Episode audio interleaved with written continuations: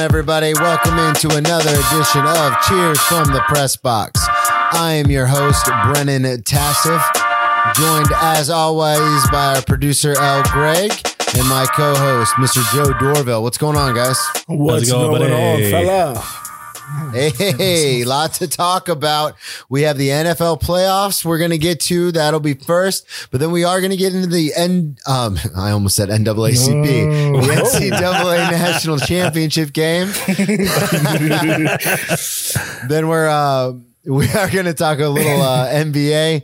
We will uh, then do the quick hits, which is going to be a round of questions by our producer L. Greg for my co-host and I followed by the walk off, which will be our essay segment. Mine is actually going to be a pretty funny story today to kind of lighten the mood before Joe gets real heavy. Yeah.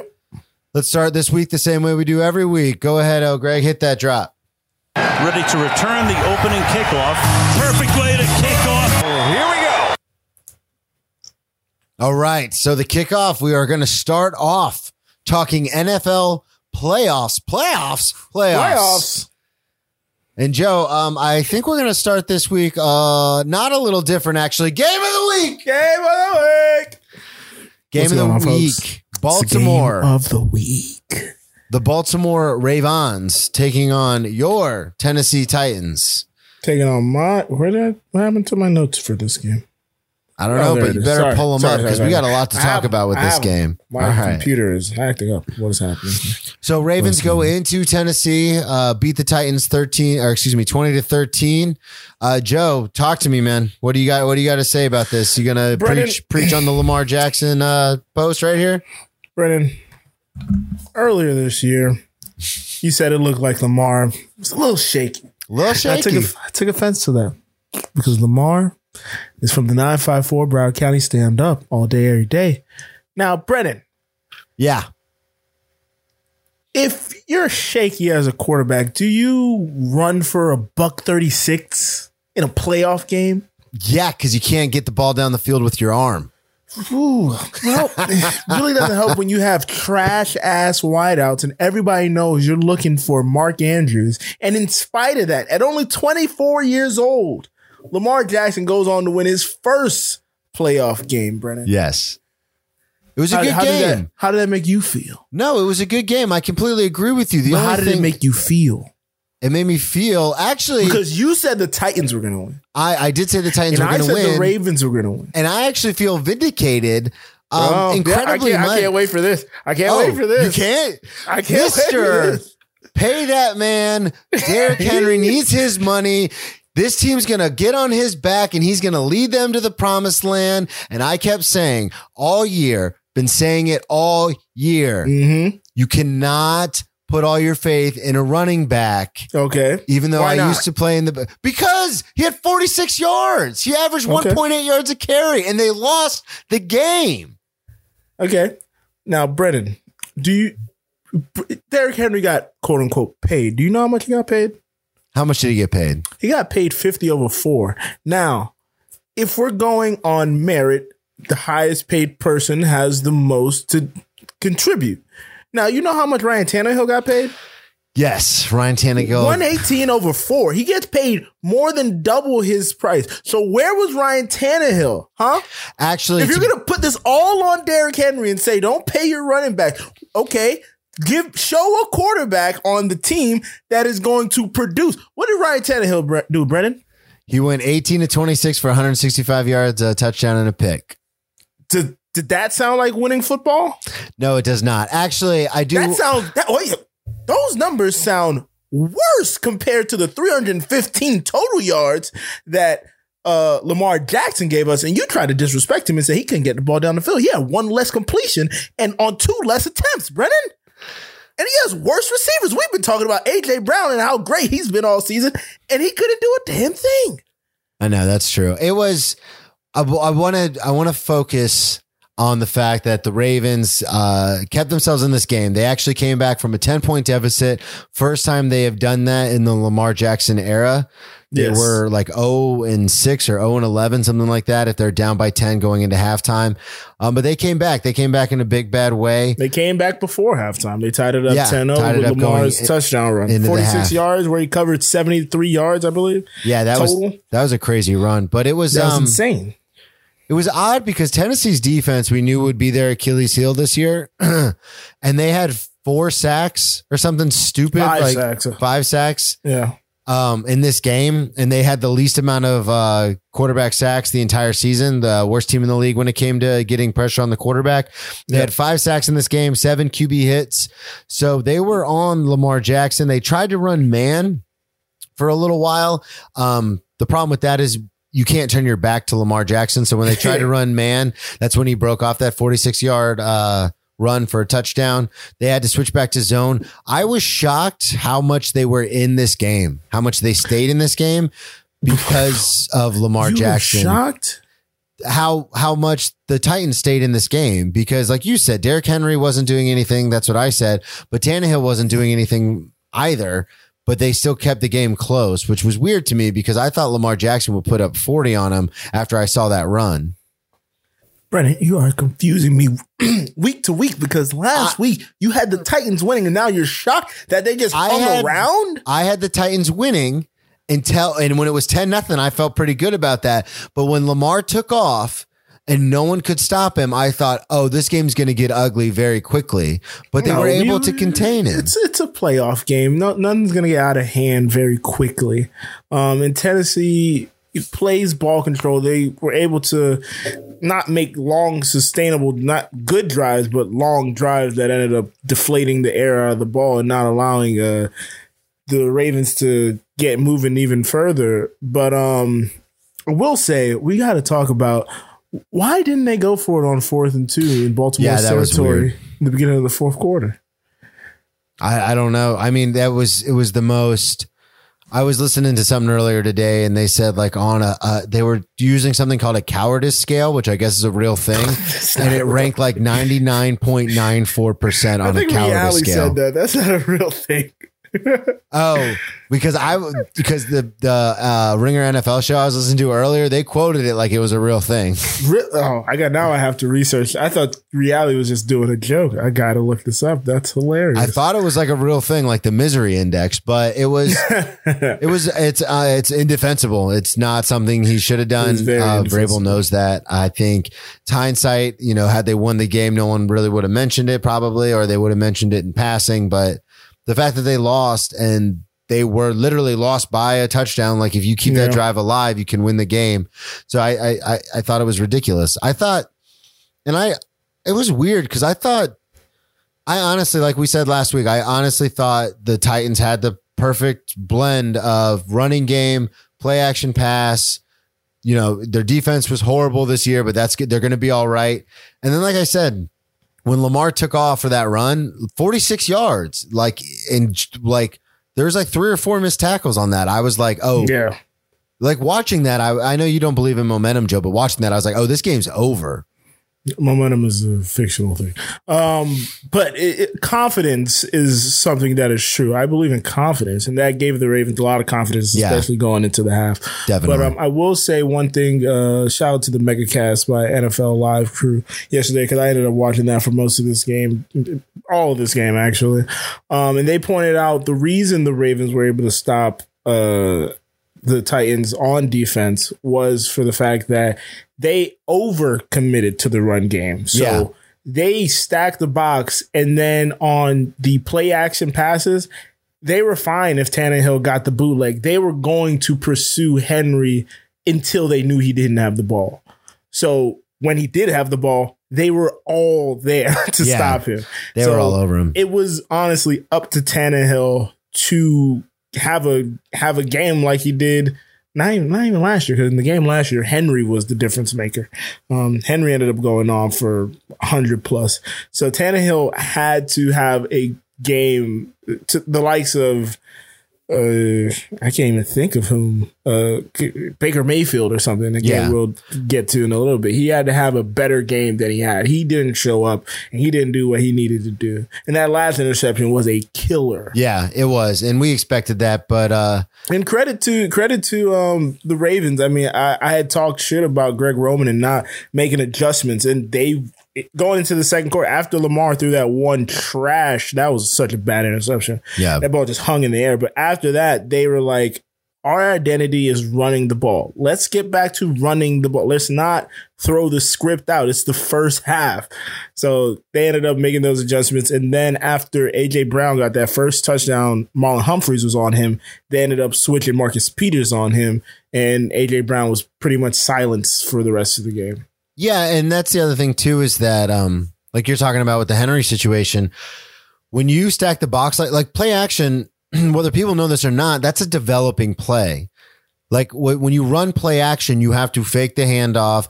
You normally are rolling or at least taking a, a five to seven drop.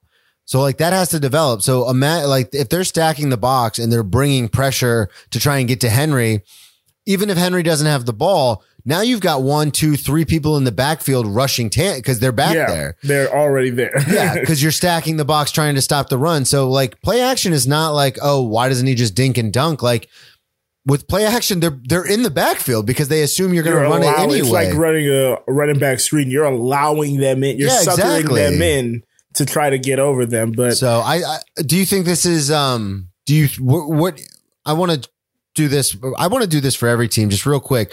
Where do you think for every losing team at least? Do you think Tennessee's back in the playoffs next year because there's always three or four teams that never make it back. Do you think they're back in the playoffs? Do you think you know they try to blow it up? Like where do you think they go from here? um, they have to improve upon the defense. They got to get another weapon offensively because Corey Davis has had struggles and was pretty much a, a ghost yesterday. Um, spending a lot of time on the bench, honestly. Um, they they have good tight ends, and that's really what kept them in the game early on because they were throwing to their tight ends and exposing uh, Baltimore safeties. Um, they made it last year. They improved upon it this year. I think they can be back depending on what um the biggest leap that Jacksonville can make. and uh depending on what happens in Houston and uh Indy, uh, who knows if Philip's coming back or not. Yeah, Uh, yeah, I think I think they're back in the playoffs next year. I, I yeah, don't think I think they can definitely win the division. I think Deshaun's going to be out of Houston, which we'll get to later, and then um, I also think that uh, Rivers is done, which again we'll get to that in a little bit. But I think so. I think it's going to be them and the Jags next year fighting for right. those playoff spots. Let's let's get to the next game. let's move on. We're going to go to a lot of these games are could be games of the week, but Uh, yeah. The It's late game- Every game is a game of the week. late game Sunday, Cleveland at Pittsburgh. Um, astonishing, shocking. Astonishing. I called this. I said Cleveland would win this game. Um, just so everybody out think I there is went aware. Pittsburgh. I think I went Pittsburgh. Yeah, uh, it was weird. Cleveland missing uh, Kevin Stefanski, their head coach, because of COVID protocols. Missing uh, their starting guard. Missing a defensive player. Missing And- multiple, missing their offensive line coach. Yeah, they were missing their offensive line coach as well. Yeah. And Cleveland um, came out to a twenty-one to nothing lead against Pittsburgh. nothing Or, I'm sorry, yeah, twenty-eight Yeah. nothing against Pittsburgh in the first half, first quarter almost. First quarter. First Um, quarter. This game got out of hand. Baker was not pressured nearly as much as he needed to be to. This game up. started at 10. Yeah, it was. It starts um, with a fumble over the head of what six five Ben Roethlisberger, which is odd because Pouncey's been in the league, been his center since Pouncey's he- been an All Pro. Yeah, since he's been a yeah, a, a was Pro weird. Bowler. It's so insane. But I just like to note that not a lot of guff for Ben Roethlisberger not hopping on that ball, unlike we gave Cam Newton for not hopping on that ball. I'm just saying, you infer what you may. I'm just saying, I'm not hearing a lot about that. Not hearing a lot about that. Standing over that ball for quite some time. yeah, he looked Ben. confused. Um, uh, like, that's a ball. Should I get the yeah, ball? should I get- yeah, yeah, yeah. the ball? I don't know. Um, yeah, this game uh, was bad for Pittsburgh all around. They could not get the offense going. Ben threw it. Hang on, I uh, let me pull it up. I think it was fifty-eight times or sixty 68 times. Sixty-eight. 68 times. I knew there was an eight in there and somewhere. we've harped on uh, the amount of pass attempts he's had in other weeks when he Oh, had yeah. 50 something, 40 something, 68 attempts in this game. Yeah, that's that's not acceptable. And they've got good wide receivers. You know, he threw for over 500 yards, but he had four picks. And again, they did not pressure Baker because we've looked at the numbers, and I know we've talked about this before. But if you, get, numbers. if you can get pressure on Baker, like he'll he'll fuck something He'll up. fold. He'll fold. Yeah, but they couldn't Most get any. quarterbacks, if you if you get around them, they're gonna get answered. They're gonna fold. They got nothing to him, and he Guess had how many times Baker was hit in this game? zero. Zero. Sacked zero, hit zero. He was playing with offensive lineman. He met that day. There was an Yeah. offensive lineman who drove to the game from Jersey. Yeah, it was. I honestly think um, I, I I had a feeling Cleveland might pull this game out. I predicted Cleveland to win this game. The Steelers have looked abysmal ever since um, that loss to the Washington football team. Like they've just Yeah. been out of sorts. Um, I think Pittsburgh's done. I think Ben is going to retire. Uh, the way he was Yeah. looking on the sideline after the game, I think he's just done. Like it's getting to the point now where it's. And Tomlin every year does this. He's a fantastic coach. Coaches them up. Last year they went eight and eight with no quarterback. This year they go Yeah. eleven and four going into the playoffs. You think they're going to make some noise? I'm sorry. 12 what- and four. I'm sorry. Yeah, yeah. Twelve and four. uh, they were eleven and zero and then lost uh, four out of their last five. Uh, yeah. Yeah.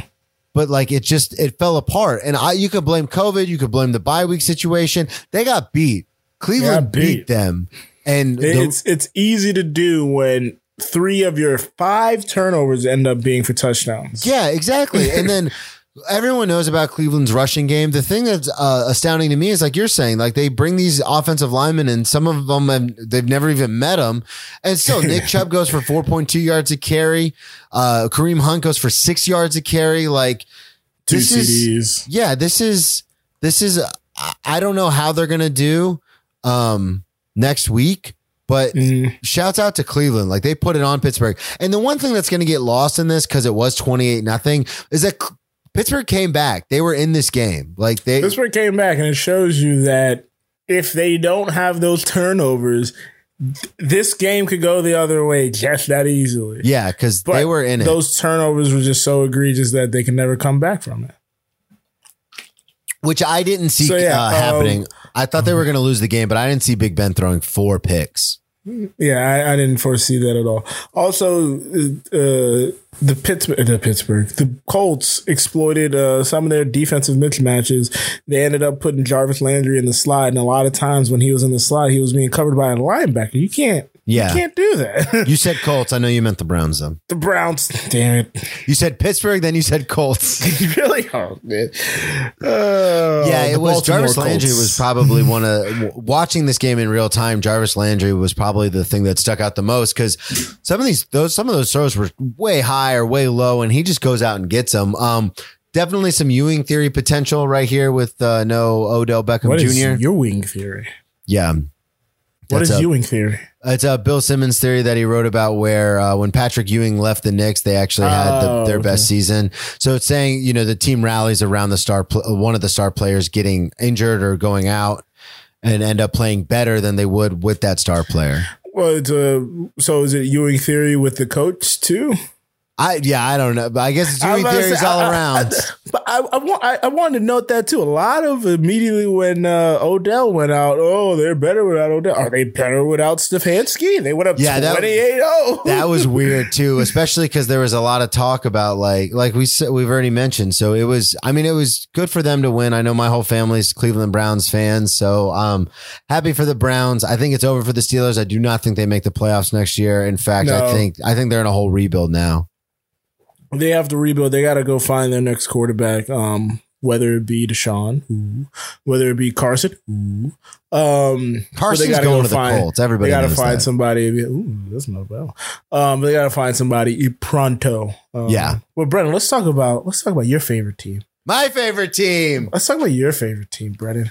The Jaguars aren't in the playoffs.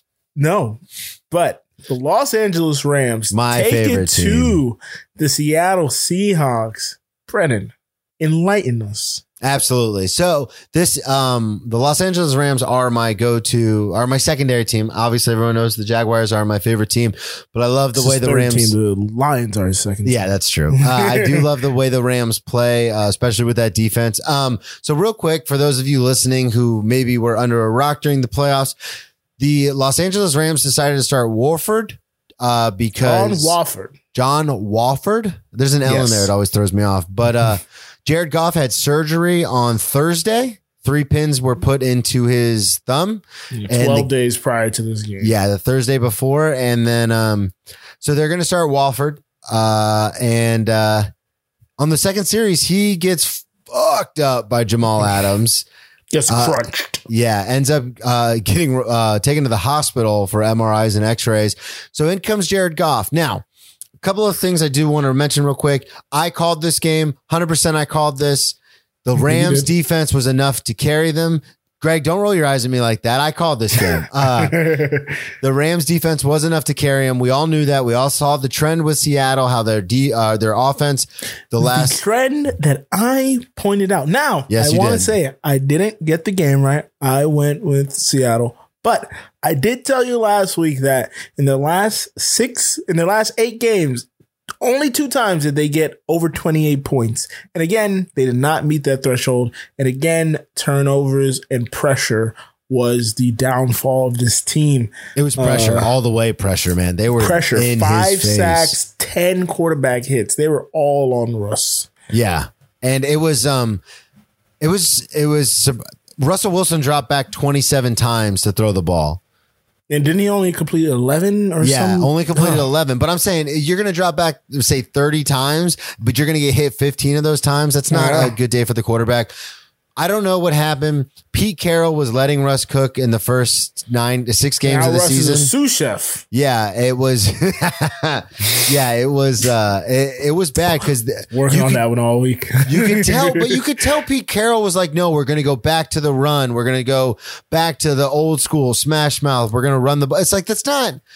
Russell Wilson had fantastic numbers the first six weeks. He had MVP fantastic caliber. numbers. And then, like we, like I said last week, after that Bills game where he ended up getting popped every drop back, similar to this game, they completely restructured the offense. And I think to Yep. the detriment of his timing with his receivers, and they went completely run heavy. Yeah, they went run heavy again. Pete Carroll loves to run the ball. He's been doing it for 40 Running years as a coach. That's what he loves. Yeah, and that's why they lost the game. Aaron Donald went out, excuse me, with an injury, and they did not slow down at all. They he was still At getting all. pressure on Russell Wilson. I know that uh, they're going to go. The Rams are going to go against the Packers next week, and everyone's thinking, "Oh, Aaron Donald's not that healthy, and the Packers have a great offense." I've been saying this. I've been saying this since we started doing this podcast. The Rams have invested so much in that defense that I think Jalen Ramsey Don't can do it. Don't do it. Don't do it. Don't do it. I'm do just it. gonna say this. Don't do it. Brendan, I love you. Don't do this. Jalen Ramsey's can shut Jalen Ramsey can shut down the number one uh, option for any quarterback on any team, and Aaron Donald can get to the quarterback. So I think that is a recipe for I don't know, maybe making a little bit of uh, noise in this playoffs. That's all I'm gonna say. Okay, that's stop it there. I'm gonna But, stop it there. I'm not gonna dig myself into No, a I hole want like give I've you done. a shout out because either Troy Aikman has been listening to the show or he's copying you. Because I don't know if you were listening to the broadcast, but he said on numerous occasions, Aaron Donald might be the best player in the league. You know what? yeah, he should be a candidate for MVP instead of just defensive player of the year. I was like, whoa, whoa, Yeah. Aikman. I was like, Aikman Brennan listens to the this? show. Yeah, you, I was like, you, you know Brennan it. know Joe Buck? Did he get in the, sneak his way into the booth? What just happened there? Yeah, I've been saying it all year, and even when we had that discussion halfway through the season about who our MVP candidates were, Aaron Donald was You on the top of my Donald. list. Yes, I did. was- uh, that man wrecks games. He uh, and it's weird because his stats won't show it all the time, but he's getting triple it the teamed. other day. He got two yeah, oh, yeah, yeah. He was all over the middle. place. All right, we're gonna move on to the other three games. One more. I did there no bell. One more round. All right, these other three games kind of ended up just exactly how we they we thought they were. So we're not going to take too much time on these, but we will both. Uh, you did you did jump on a ledge for one of them, but we'll get to that. When we I, get I to did, I did. Uh, that. But uh, New Orleans, Chicago, uh, game started off a little wonky, uh, but ended up just how we thought it would. Joe, you got anything to add about this? What about Drew Brees? Um, I'm not gonna take any shots at Drew. Uh, it was good to see Malcolm, uh, Michael Thomas back on the field. Good to Yeah. see Alvin Kamara out of protocol. But what I wrote down was this game was a dud. So I actually flipped over to the Nickelodeon broadcast, and you know what? Not bad. It was pretty Uh, cool, right? It was pretty cool. Nate Burleson and uh, Noah Eagle, Ian Eagle's son, um, they were doing the broadcast and they were essentially explaining the game to kids in kid fashion, which I thought was pretty cool. And they had a, a Nickelodeon star, Gabrielle Green, with them, who was essentially the voice of the kids. She's very young herself. And uh, yeah, it was, you know what? If I was a kid watching Nickelodeon, I would have enjoyed it. It was fun Yeah. the the graphics and the slime and all that was a little much, but it was cute. Yeah, it was it was an interesting game. Uh, final score: New Orleans wins twenty one to nine against the Bears. Uh, just big shout out to my man CJ GJ, uh, getting another guy kicked off of the team or kicked out of the game. Excuse me. Oh, he got somebody else kicked out of the Yeah, game. yeah. Uh. CJ uh, Gardner Johnson ended up getting another player ejected. Another bear. Another, yeah. So the New Orleans Saint corner, who Michael Thomas punched in the face, who we talked about earlier this year, got into a fight on the sideline and then uh, got another guy ejected. Did it again, man. That's Broward County. Stand up. Shouts out. Up. But um, is that all I wanted to say? Oh, and shout out to Jimmy Graham University of Miami just running off the field after that touchdown. Yeah. Uh, Oh, well, that and was then funny. um, New Orleans was without their uh, leading sack artist, Trey Hendrickson. Shout out uh, Huge FAU. shout out. But he was out with the neck injuries, but he will be back next week. So we'll see what happens. One more round. This All right. is the game. Buffalo, Indianapolis. Brendan, you seem eager to talk about it. Go ahead. I'll let you go first. Um, no, just this game was a lot closer than um I think uh, people anticipated. The Bills have looked like a buzzsaw going, like they were destroying people going into this game. Uh, they end up winning Buffalo Bills 27, Indianapolis Colts 24. Uh, I think Philip Rivers will be done after the season with the Colts. Uh, so I think the Colts are going to try and get Carson Wentz as much as they can. Um, Josh Allen looked uh, looked good, like did exactly what you needed him to do. But it's his growth this season. We talk about it all the time. His growth this season has been fantastic. No, his growth this season has been uh, something I've never seen. I've never seen a quarterback improve so much from year three to year four. Exactly. And this was one of those weird things where you thought, okay, Philip Rivers or Josh four? Allen, year three, but I know what you meant. Oh, okay, two to three. Sorry. Um, but you thought Philip Rivers or Josh Allen or both are going to throw that pick. We know they're going to throw that pick, and neither of them did. I was I was waiting for Philip to do it. Yeah, me too, time. especially in the- I the was waning moments, but, uh. It was a great game. I Wait, how listened. did what happened? How did it end again? Uh, Hail Mary, uh, Philip Rivers chucked That's it up. right. Okay, Yeah, okay. but I it didn't like, even I reach the end zone. I was like, I swore he had opportunity to throw that interception. Yeah, they. I honestly thought they would do it on that last drive, um, but Buffalo stood tough. Buffalo's defense has not been as good as have, they've have been in the past few years, but Mm-hmm. they they held you know they held on. Um, like Joe says all the time, In, in this day and other age, teams I mean, play holding, defense too. In this day and age, holding somebody to twenty four is kind of like a, a victory for the defense. Yeah, exactly. Especially with the way that they play now. But I thought I we were talking about this in pre-pro. I kind of wanted to move this game up, but decided against it because it was chalk. Uh, the Buffalo Bills ended up winning. We all thought they were going to win, so that's what it is. Um, uh, two things I want to point out. Uh, so happy this game did not end on that uh fumble replay, even though I felt like it was a fumble. But once it went, once it got called not a fumble, I don't want to see it reversed in that moment and be decided by the uh, officials. And the other thing, Brennan. uh, Yes. you're not gonna you're not gonna bring up Frank Reich's decision to go for it on fourth and four instead of kicking the field goal. I thought, um, yeah, I thought that was odd. I mean, I understand what he's trying to do, but like at the same time, you take the points. You lost by three. Like that's the game. Brennan, I, d- does that down and distance sound familiar to you by any chance? Why would it? Fourth and four just a week ago. Jalen Hurts also couldn't complete a touchdown pass on a fourth and four when given the opportunity. Frank Reich, disciple of Doug Pederson, just saying Doug wasn't trying to throw that game. because that would mean that would mean Frank Reich was trying to throw this game. Oh, I see what you did there. You brought it full circle. Okay. Well, just saying. Just Yeah, I think they're all in saying. cahoots together. rolls his eyes. One more round. One more round. Oh man. right. The final game in this uh, odd slot was the Tampa Bay Buccaneers versus the Washington football team and the new superstar known as Trey. No, I don't know his name. Taylor Heinicke. There Taylor. Heinicke. I almost say Trey Hen- Hendrickson. That is the Taylor Saints superstar. Heinicke. Brennan, are you on the Taylor Heinicke bandwagon? Uh, I think he's going to get paid to be a backup, uh, which is good because he was out of the league. Um, not much to say about this game. I was shocked that it was as close as it was. Tom Brady did not have Were awesome. you shocked because you thought Washington was going to win the game, Brennan?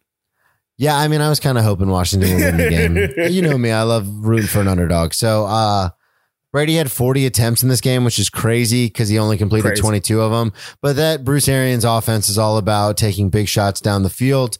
Um, I thought Leonard Fournette, as much as it pains me to say this, looked good uh, with his power running. But yeah, the Washington football team, uh, I mean, they hung tough. Everyone thought with Taylor Heinicke starting and, you know, that it was going to turn into a blowout, but he looked good. I mean, he definitely looked competent. I think he's going to get uh, like kind of a Chase Daniels situation where he'll be their backup for a while. But I think um, Alex Smith is going to try and play another full season next year, and that's who they'll go with as the starter. really? Yeah, absolutely, hundred percent. Oh, I think he retires. No, you I don't think- rehab. You don't rehab that hard to come I back to play one year. I think this was the year. This was all it was for. It was to get the one year, stay healthy for a season, prove to yourself you can do it. He don't need to come back. I I've been having a theory, by the way. Um, he's had that sleeve on that repaired leg since it's been repaired. We do not know what's under that leg. I think he has a robotic leg. I think he has a robotic leg. He hasn't shown us the leg. I think he has a robotic leg. He might. They might have amputated it and put the, the robot leg in there. I What think he's putting castor oil in the leg. I don't think he has a calf strain. I think he ran out of oil. It's rusty. you ran out of oil? What'd you think of uh, the that uh, first round defensive line of the Washington football team in this game? Um, they looked good. They got to Brady on numerous occasions. Um, yeah, three sacks, seven hits. Brady looked a little uh, flustered there for a little bit. Brady looked a bit flustered, but Brady composed as uh, one who has done this many a times. He ended up hitting the plays that he needed to. Hit Antonio Brown a couple times. Got that done and dealt with. Um, Mike I Evans looked gonna- great, and I didn't even think he was going to play in this game I didn't his think he was going to play after that injury. When I saw that injury, I was like, "Oh boy!" But um, yeah, it, it somehow it was only just a hyperextension, and he was able to come back and play. He looked solid. Chris Godwin looked phenomenal. Um, Other than those most important drops receiver. that he had. you know what? You got me there. Well, it was weird because they were Um, talking in the broadcast about how Tom Brady said that he's his most reliable. He has the, or excuse me, Brady said, I guess, to the broadcast uh, guys that he has the best hands out of anyone he's ever played with ever in his entire career. And Well- as he's saying that, he dropped like two passes in a row.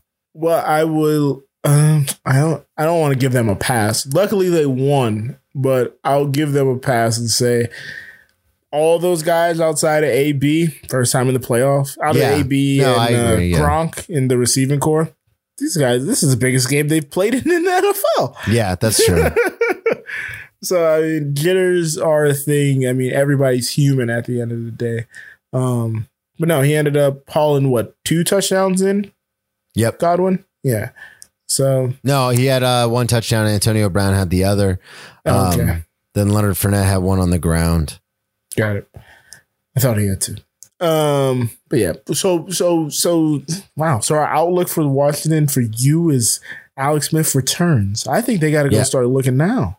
No, I think Alex Smith comes back. I don't think they're going to make the playoffs next year though because Dak Prescott's back. Uh, you know everything that's going on with Philly. You know, I We're Philly not making can't the playoffs. Philly can't be ravaged by injuries that much every year. And then The last three years, has happened. the Giants are going to come back in a big bad way. Danny Dimes going to have not another year Daniel under his Jones is belt. still their quarterback. He's gonna have you- another year under his why belt. you guys keep believing And Saquon Barkley is one of the greatest running backs and of all time. he'll get hurt again, like he's had the last. I don't like your seasons. negativity, Joe. Your goddamn negativity. It's NFC East. I have to do this. It's on brand. I know me. you I'm do. I know.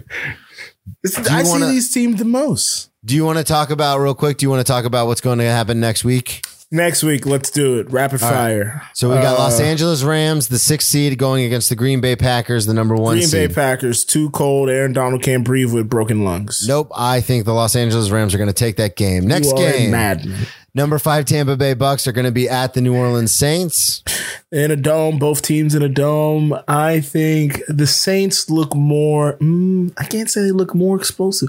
This game's going to come down to defense, and I think the Ram, the Rams, Jesus Christ, the Saints have the better defense, and they're going to get to Brady even more so than the football team did. Uh, hopefully, Trey Hendrickson's back because that will help that a lot, and uh, he has a lot of, to say about Bruce Arians talking shit about him early in the season. You'll tell them about that, but um, I'm gonna go. I'm gonna go. Uh, uh, the Saints are known to have random spurts of brain farts in the playoffs. So uh, I'm this one's gonna kill me. Uh, I'm gonna go with the I love how you're the one who said rapid fire. I'm sorry, I'm sorry. You're going with the Saints? I'm going with the Saints. I got Tampa Bay. Um, Baltimore Ravens at Buffalo Bills. Number five, Baltimore Ravens at number two, Buffalo. I'm gonna go Baltimore. Yeah, I'm taking Buffalo in that one too. And then number six, Cleveland said Browns. Buffalo. I said Baltimore. Oh, you said Baltimore? I said Baltimore. I'm sorry. Uh, I'm taking Buffalo. Wow, Okay. we're complete off. We're gonna have a lot to talk about next week. Next week's gonna be a Cleveland Browns at Kansas City Chiefs. Kansas City Chiefs. Yeah, I'm taking Kansas City. That's the only game we agree on this week. All right, baby. We are moving on to the NC NCAA National NC. Championship game that was this evening. Uh, timestamp for everybody listening. Uh, not much to say. Alabama put it on them. Do you have anything you want to add to this? Um, I once the game was scheduled, um, I said Alabama was going to win. Yeah. I thought Alabama was going to win big because Alabama has played a full season. Uh, Ohio State had not. They also had protocol issues. Um, I think I read uh, Justin Trey Fields was hurt too. Justin Fields was uh, apparently had took a mean shot last game. Again, I don't know because I'm not watching. But then I also got an update that uh, the running back that was playing well for Ohio State, who came from Oklahoma, I believe, Greg. Yeah. Um, he ended up getting sent to the hospital. So that's another key player out. So um, yeah, Alabama, Alabama's just a juggernaut, man. Yeah, Alabama's the dominant team. This I saw this coming. I thought they were going to win by 30. Um, they won by 28. So Alabama's rolling, 30. baby. So yeah. Yep. All right. Moving on. That's it. That's the end of the college football season. It's Brent, I have a question. Yes, sir. Was it worth it? No, absolutely not. What? Okay. No. I am in full agreement with you because this this shit was ridiculous with the COVID and kids getting sick and fans in the stands. That well, what was that? The Texas A&M game I watched in Yeah, like week three. yeah. They had like the stands were packed. It was it was dumb. I don't think they should even play the season. But oh man, it's over now. sorry. I just remembered this, and I I'm so mad I didn't remember this earlier. Um, meltdown from coaches.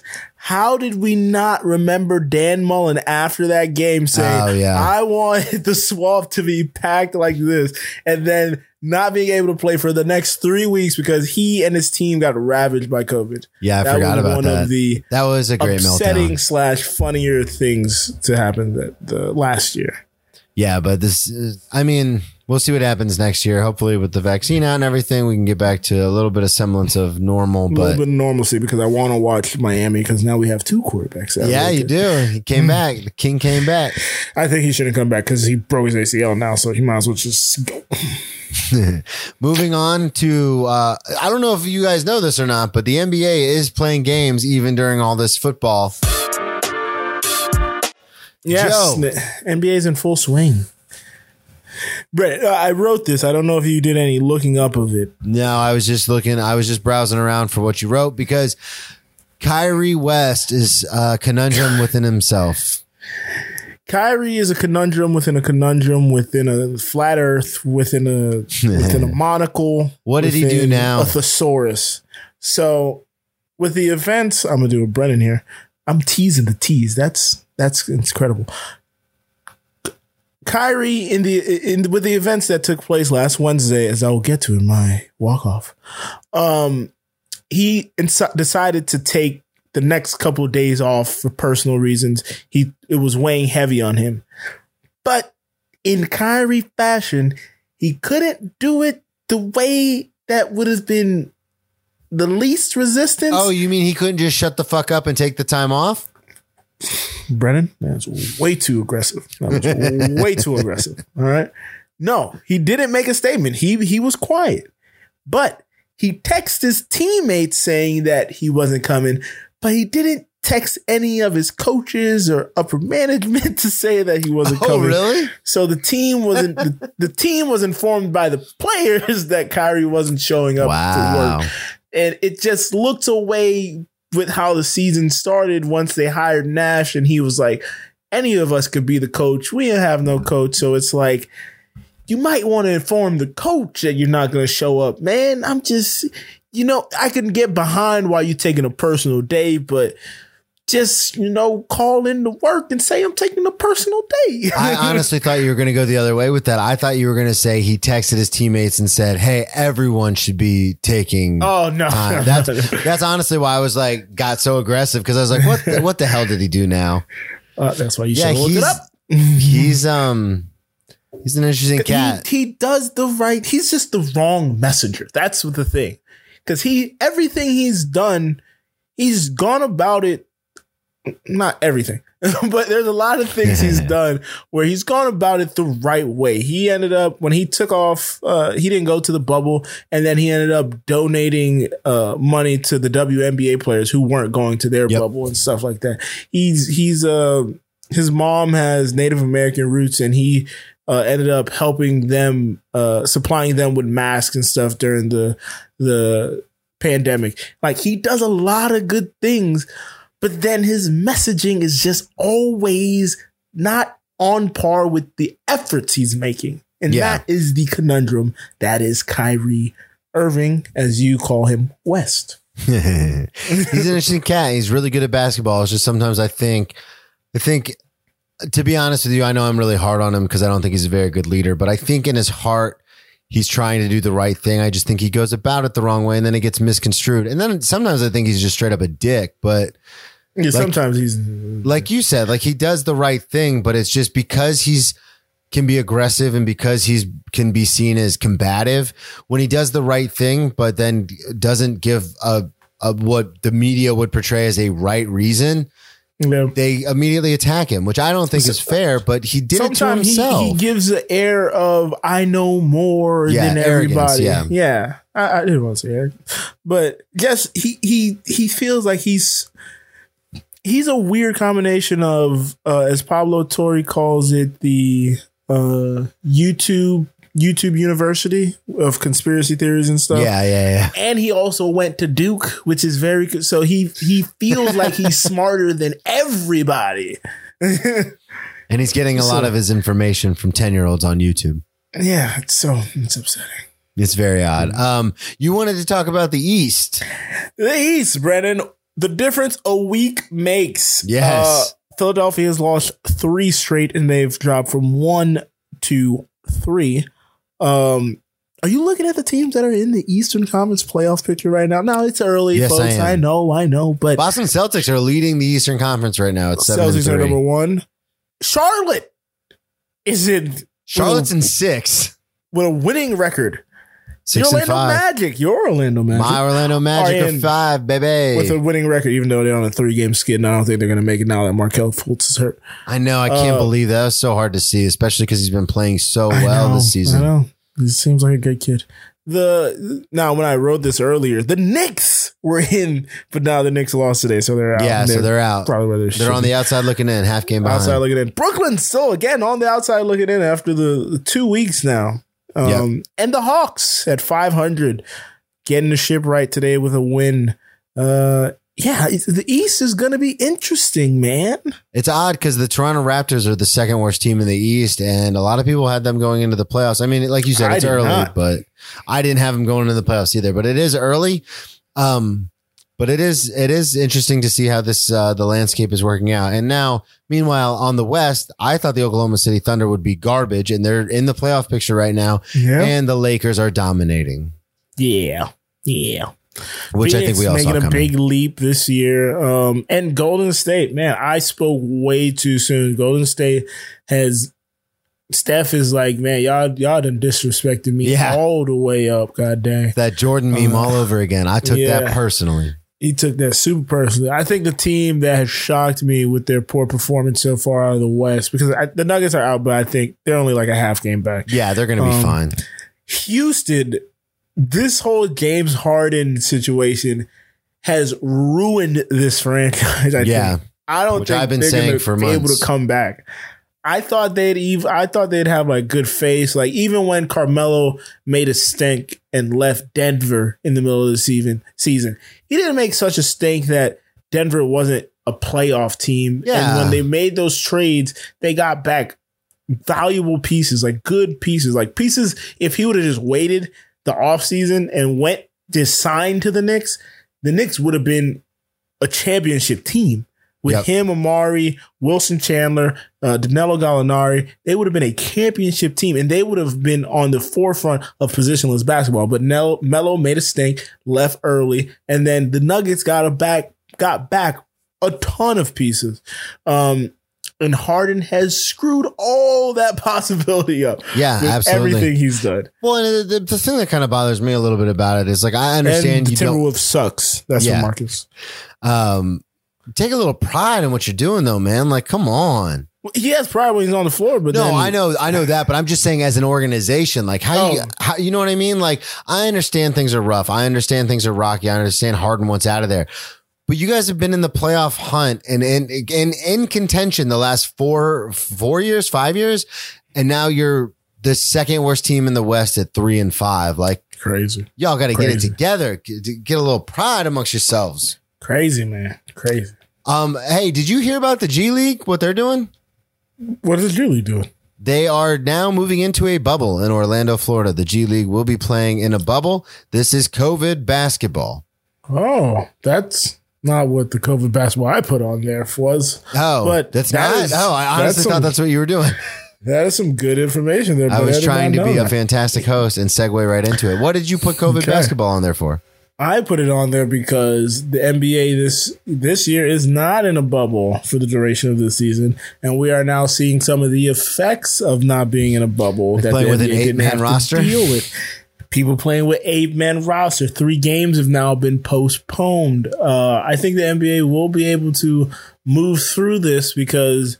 Uh, they are better at scheduling than the NFL, obviously. So I think they're factoring this in and putting gonna have makeup games down the line. Whereas the NFL, it's hard to do that, obviously.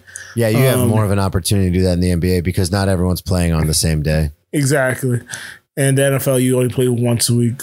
But um, but the thing with the NFL, I think the NFL should have added a week 18 just in case something like the Browns happen, and then you could have everybody quarantined for a week and then get everybody ready for the fall. Oh, it didn't matter for the But Browns. beyond the point. That's beyond the point. But yes, no, the NBA is having to uh, deal with the ramifications like everyone else has dealt with MLB, the NFL. We'll see what happens with hockey, even though they're doing even more, even an even insular version of. Um, it's not a bubble per se, but they're keeping uh, travel very restricted. Um, and that kicks off this Wednesday, folks. Uh, hockey's back. Um, may have a special guest next week to talk hockey with Greg. Um, we may, we'll see what happens. Um, Greg's not showing his face this week, but he'll be back next week. Don't best believe it, folks. Um, but yeah, that is COVID basketball. You got something to say, Greg? Well, I'll, I'll be there for the quick kids in a second. Okay. Oh, bring my yeah. face Speaking back. of, bring it on home, Greg. And you'll be surprised do how it. quick and Naaman hits Quick hit. I like the basketball graphic. Boom. Oh, yeah, thanks. Quick hits. And he's back from the shadows. It's going to be the segment where our producer, L. Greg, asks us some questions. Take it away, L. Greg. All right, guys. Your Philadelphia Eagles Joe fired Doug Pederson today. Kind of a shift to what they were saying even last week. But what's your take on that? Where do they go from here? Uh, first, I want to hear from Brennan. I want to hear from Brennan because Brennan came at me. Brennan came at me I don't like when Brennan comes at me. I, I get, I get, I become an animal. I, I, my ears, my my neck goes up to my shoulders go up Blacked to protect out. my What neck, happens? and uh, I just can't believe. defensive. I can't believe they got rid of him. Uh, like oh, Greg said, even last week they were talking about keeping him. Uh, guy just won a talked Super about Bowl. Never talked Guy about just won a Super Bowl. But this is what happens when you alienate your entire Three years quarterback room. Um, yeah, but normally you get five years of leeway on a Super Bowl. No, This is what happens when you Not alienate Philadelphia. your entire quarterback room. Your vice only president one of year. player personnel goes to the Jets, and the real offensive guru of that team goes to the Colts. Then your true colors come through, and this is what happens. I think this couldn't have happened sooner. That's my opinion.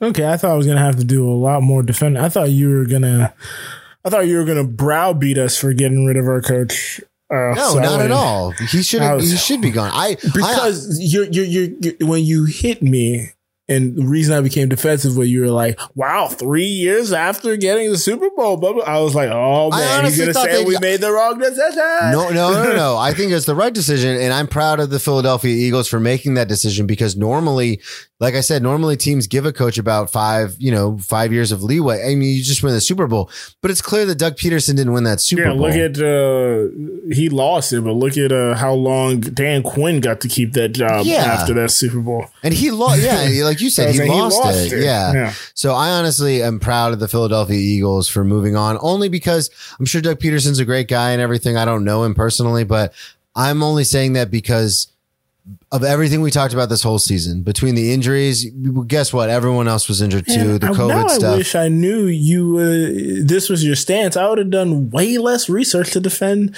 the firing. I'm very sorry you, you dumped all that time into it because I'm with I you, I looked man. up DVOA. Is you really? I no, looked up their DVOA compared to the Colts DVOA. No, Since I- Frank Reich went there. I can't. I completely. I completely agree with you. We are on the same side on this. That's the problem with Yes. texting. You can't convey tone, so you probably yeah, thought you can't convey tone. I was being sarcastic. You probably thought I was trying to be an asshole. All right, then now now I can talk freely. Um, yes, he was let go. Uh, he had to be let go. He alienated not one but two quarterbacks in the quarterback room. Um, if you believe some reports, but you know, Jason Kelce contradicts. Some of the de- defense wasn't happy about the Nate Sudfeld thing, even though I still contend Jalen Hurts wasn't going to. Even if you keep Jalen Hurts in the game, he he wasn't going to win the game. Um, so either die with who got you there, or just die. Um, anyway, um, but yeah, no, Doug Doug had to move on. Uh, the great Larry Bird said a coach really has three years before he loses the locker room, and he got a Super Bowl within those three, and then since that Super Bowl, he's lost the entire locker room. Um, I hope Deuce Staley is a real candidate because the players seem to love him, and he's uh, stayed on through different coaching regimes now. Um, I'd also like them to look at the same hiring process they took to get Doug, uh, get the guy next to Andy, Andy who was here for 12 years. And that would happen to be Eric Bieniemy, who still hasn't gotten a coaching job offer yet. Um, only interviews. Um, so yeah, no, um, there's a lot of viable options. Uh, also, if we're trying to repair, uh, Carson Wentz, go look at, uh, Daboll, who's the OC for the Bills. And if we want to go defensive because, uh, Schwartz is said he's retiring, most uh, Mo Salah, Mo Salah. Shout out to Liverpool, even though I don't like Liverpool. I'm a Fulham fan. Uh, Robert Saleh, the DC for uh, the Niners. Uh, that is a, also a valuable option, and then you can get an OC to work closely with the quarterback room. Boom. All All right. right, next one, Greg. So you guys, the the Jags had the number one pick in the draft. Do they draft Lawrence or they go Yes, after the do. uh, Deshaun Watson, who's having some issues with his ownership and management in Houston, and is willing to uh, seek a trade if necessary? Do you? Yeah, do you this trade whole for thing him? is uh, kind of crazy. This this is this came out this week. Deshaun Watson apparently was told by upper management that he would have input in the GM hiring process, and then they just didn't do that. So it's one thing to say, "Hey, you're a player. You know, we're going to go our own way." It's another thing to say, "Hey, we do want your input."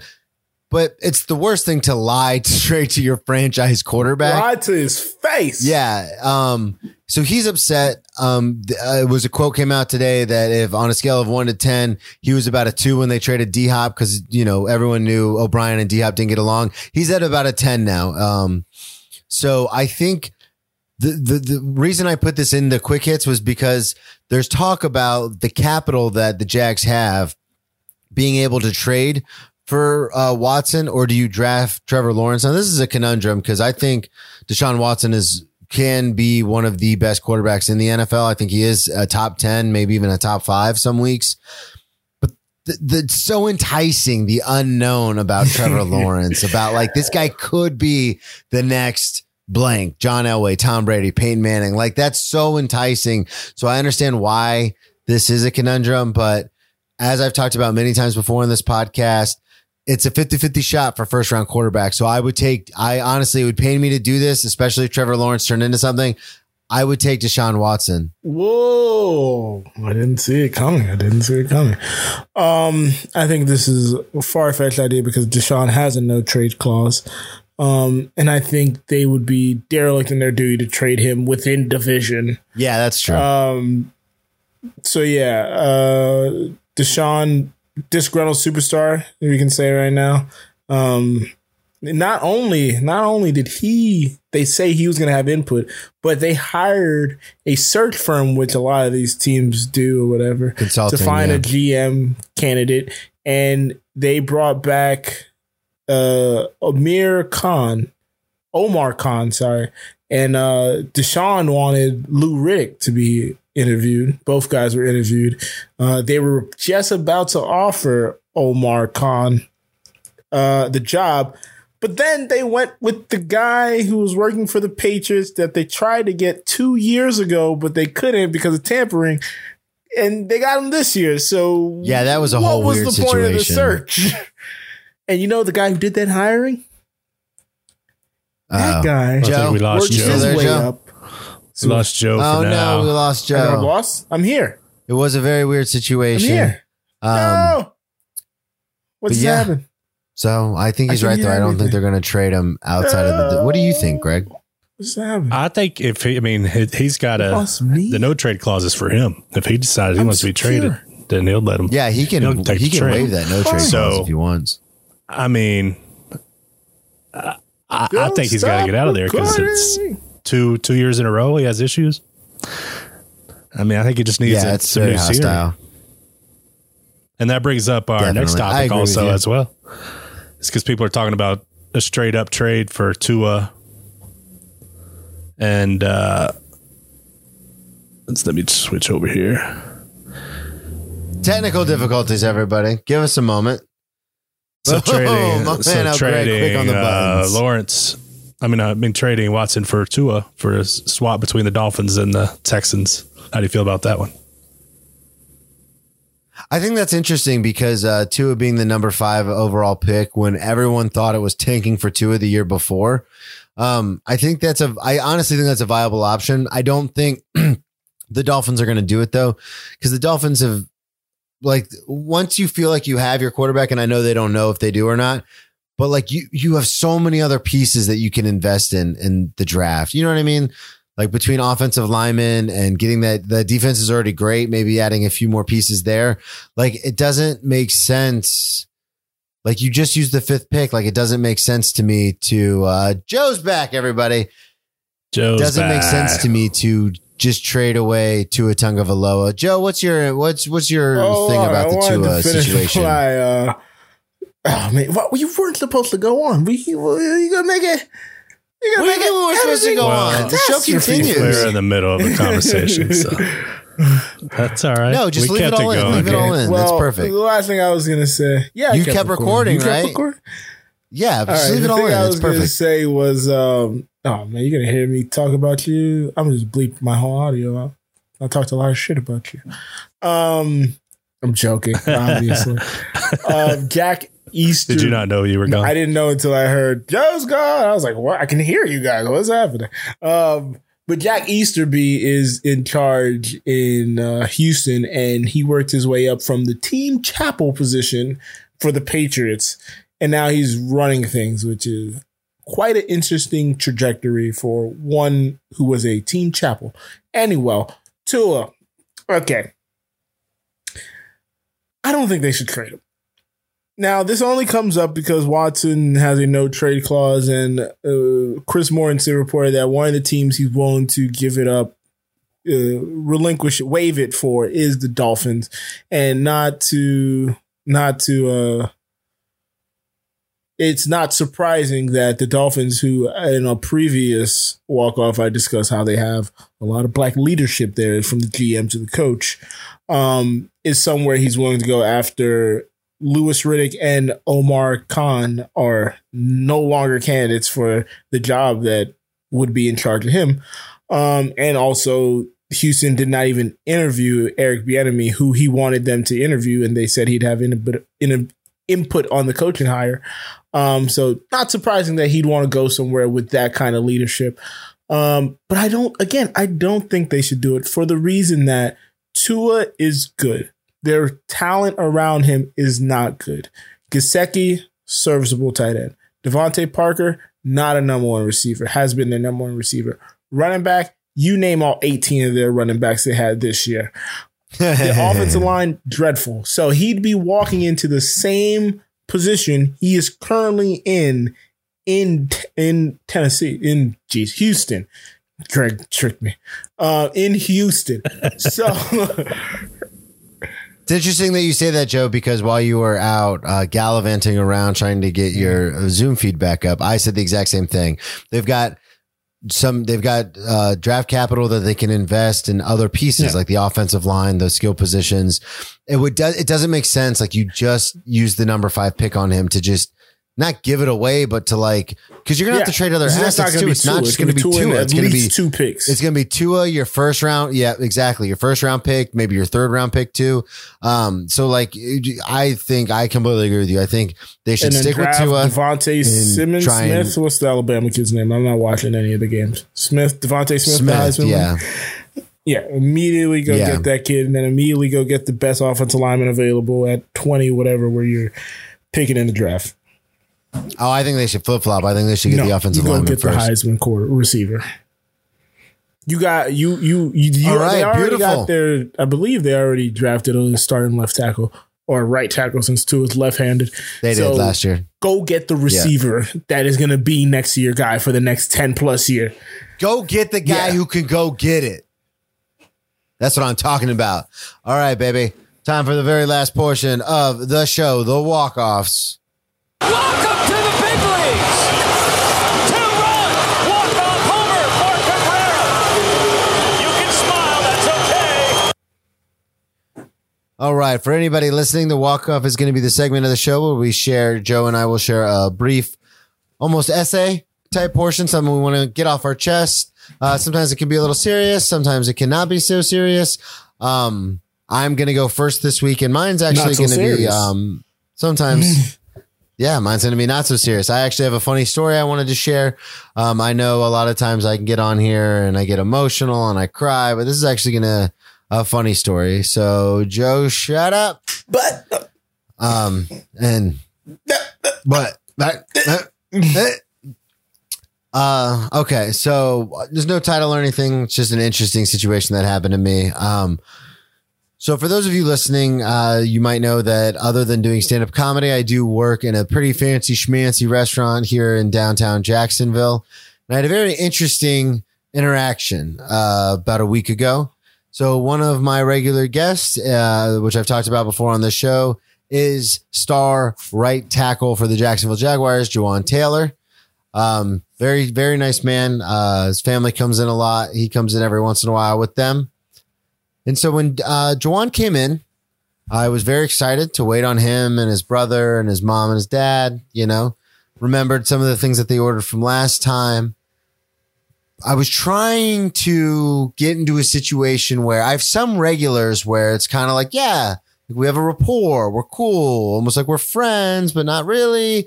So I was trying to get that with Jawaan Taylor just because vital information, inside info, he could be sources say that would be kind of a cool connection to have. So I'm trying to talk with him, trying to connect. Um, and I throw out like, yeah, I've waited on some of the other players, XYZ. This is what they, you know, and just kind of shooting the shit. Then it gets to the point where I'm like, I've got to drop the podcast. Like, I got to make sure he knows about the podcast. You know, maybe he'll want to be a guest. Maybe he'll tell some people about it. Again, got to always be planting that seed. So we get to the point in the meal where they go to order dinner. And like I said, I remembered a couple things and, you know, they were pretty impressed that I remembered some of these specific things that they ordered the last time they were there.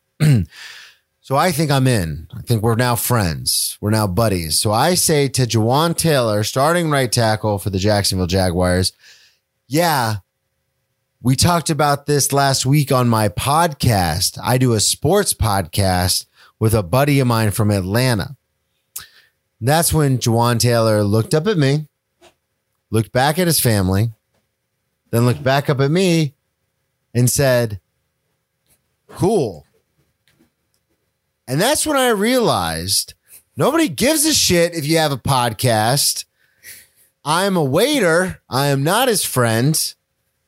And we are not as close as I thought we were. So that was the wildly embarrassing story about me trying to drop the podcast on people. Didn't, Didn't work. work. So I will, I'm going to keep doing it in the future because that's what I do. But it was super embarrassing. Anyway, that's that. uh, Little levity for everybody. It, I I wanted to kill myself. Brad, can't joke like that. Um, but Oh, yeah, sorry about that. We're on Twitch. Uh, I love that you make a fool of yourself for the betterment of the show. Hell yeah, man. Hey, I'll, I'll keep doing it. If you're gonna keep telling the story, I'm willing to keep hearing it. Yeah, it's gonna be. It'll probably I be different can't people wait. every Let me know time. what But Gardner says. I DM'd, I DM'd somebody. Uh, one of the players uh, on their stories put that he was at Oh, the yeah, you restaurant that did I work at. So I D- I was like, oh man, the one night I'm off. You should check out my podcast though. God, I'm the worst, but I'm one of these days I'm gonna say it to the finally I gotta smile at it, Greg. One of these days though, I'm gonna say it to a person and they're gonna go, Oh, really? Let me What's check it out. it? Or oh, did you know this? yeah, exactly. One of these days it's gonna work out. Anyway, little levity because I know Joe's gonna get a little serious. So Joe, take it away. That's not how you set me up, man. So, um, shut up. Shut up. I don't really have a title this week. I just wrote down protests. So, here it goes. Protesting is ingrained in the fabric of our country. The Boston Tea Party sparked the American Revolution. The Union protested for the abolishment of slavery, and that's why we got the Civil War. Martin Luther King protested peacefully and had a 70% disapproval rating and was killed. Malcolm X was more radical and was two killed.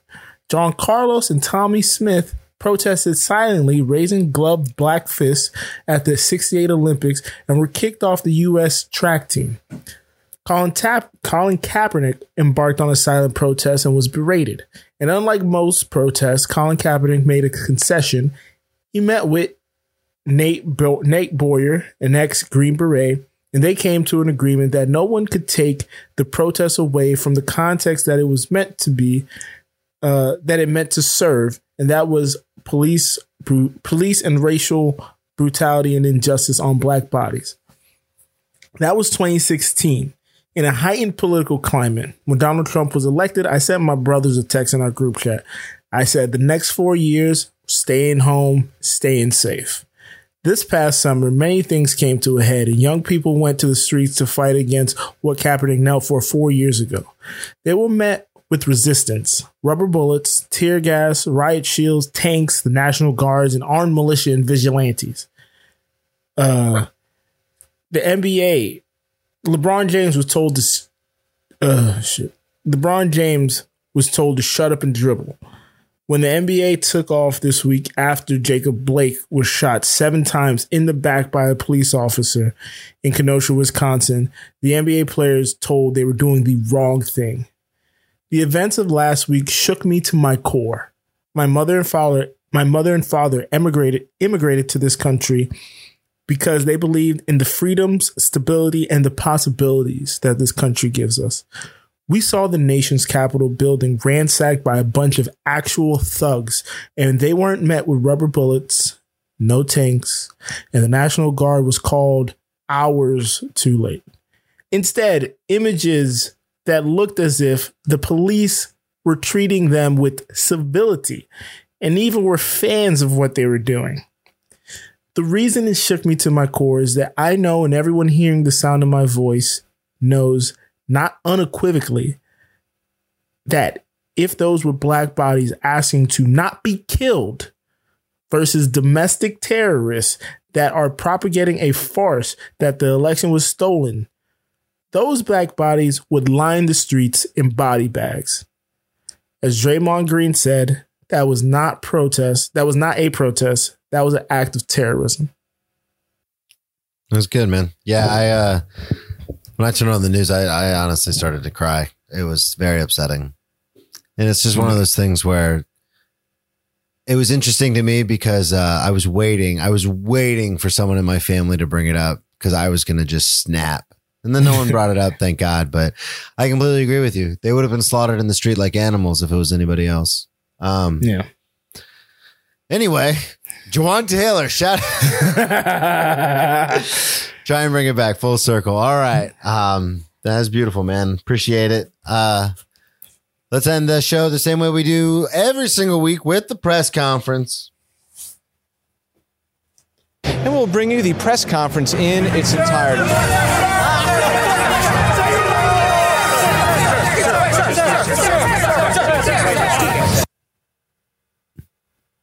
All right. As I said, uh, my name is Brennan Tassif. I am a stand up comedian um, out of Florida right now. Uh, you could check out my website for upcoming dates, uh, brennantcomedy.com. I also do another podcast, uh, comedy podcast called Brennan Tassif is Your Ex Drinking Buddy, where I have guests on and we talk about drinking stories, partying stories, getting in trouble stories. Uh, follow me on all social media at Brennan T Comedy. Follow this show on all social media at Cheering Press on Instagram and Twitter. Uh, subscribe, rate, review the show. Uh, five stars and only five stars, please. Uh, and then, of course, check out a new low podcast network at a newlow.co. Joe, take it away. You can check me out on Twitter and Instagram at Joe Dorville. You can check out my hip hop album TV by Headphone Joe, no O, no E. You can check out The Big Show, which is a new low, and you can check out uh, my Hamilton podcast for the very niche audience uh, at Who Does a Pod on Twitter and Instagram. Greg, anything to plug that I didn't take? I was gonna just add. There's also we have four podcasts in our stable at a new low. The other one we haven't mentioned yet is Misbehavior Journal Club. If you like science and you like ladies talking about science, it's pretty entertaining. So check that out. And I am Pine, at Pine Dagger on Twitter. Follow me. Follow us all. Have a nice weekend. See you next week. It's not the Beautiful. weekend. Beautiful. Great show, everybody. Brendan, take us out as always. This is why we play the game. Hello. Hello, Jawaan Taylor, man. Ain't got nothing but love for you. Still love you, buddy.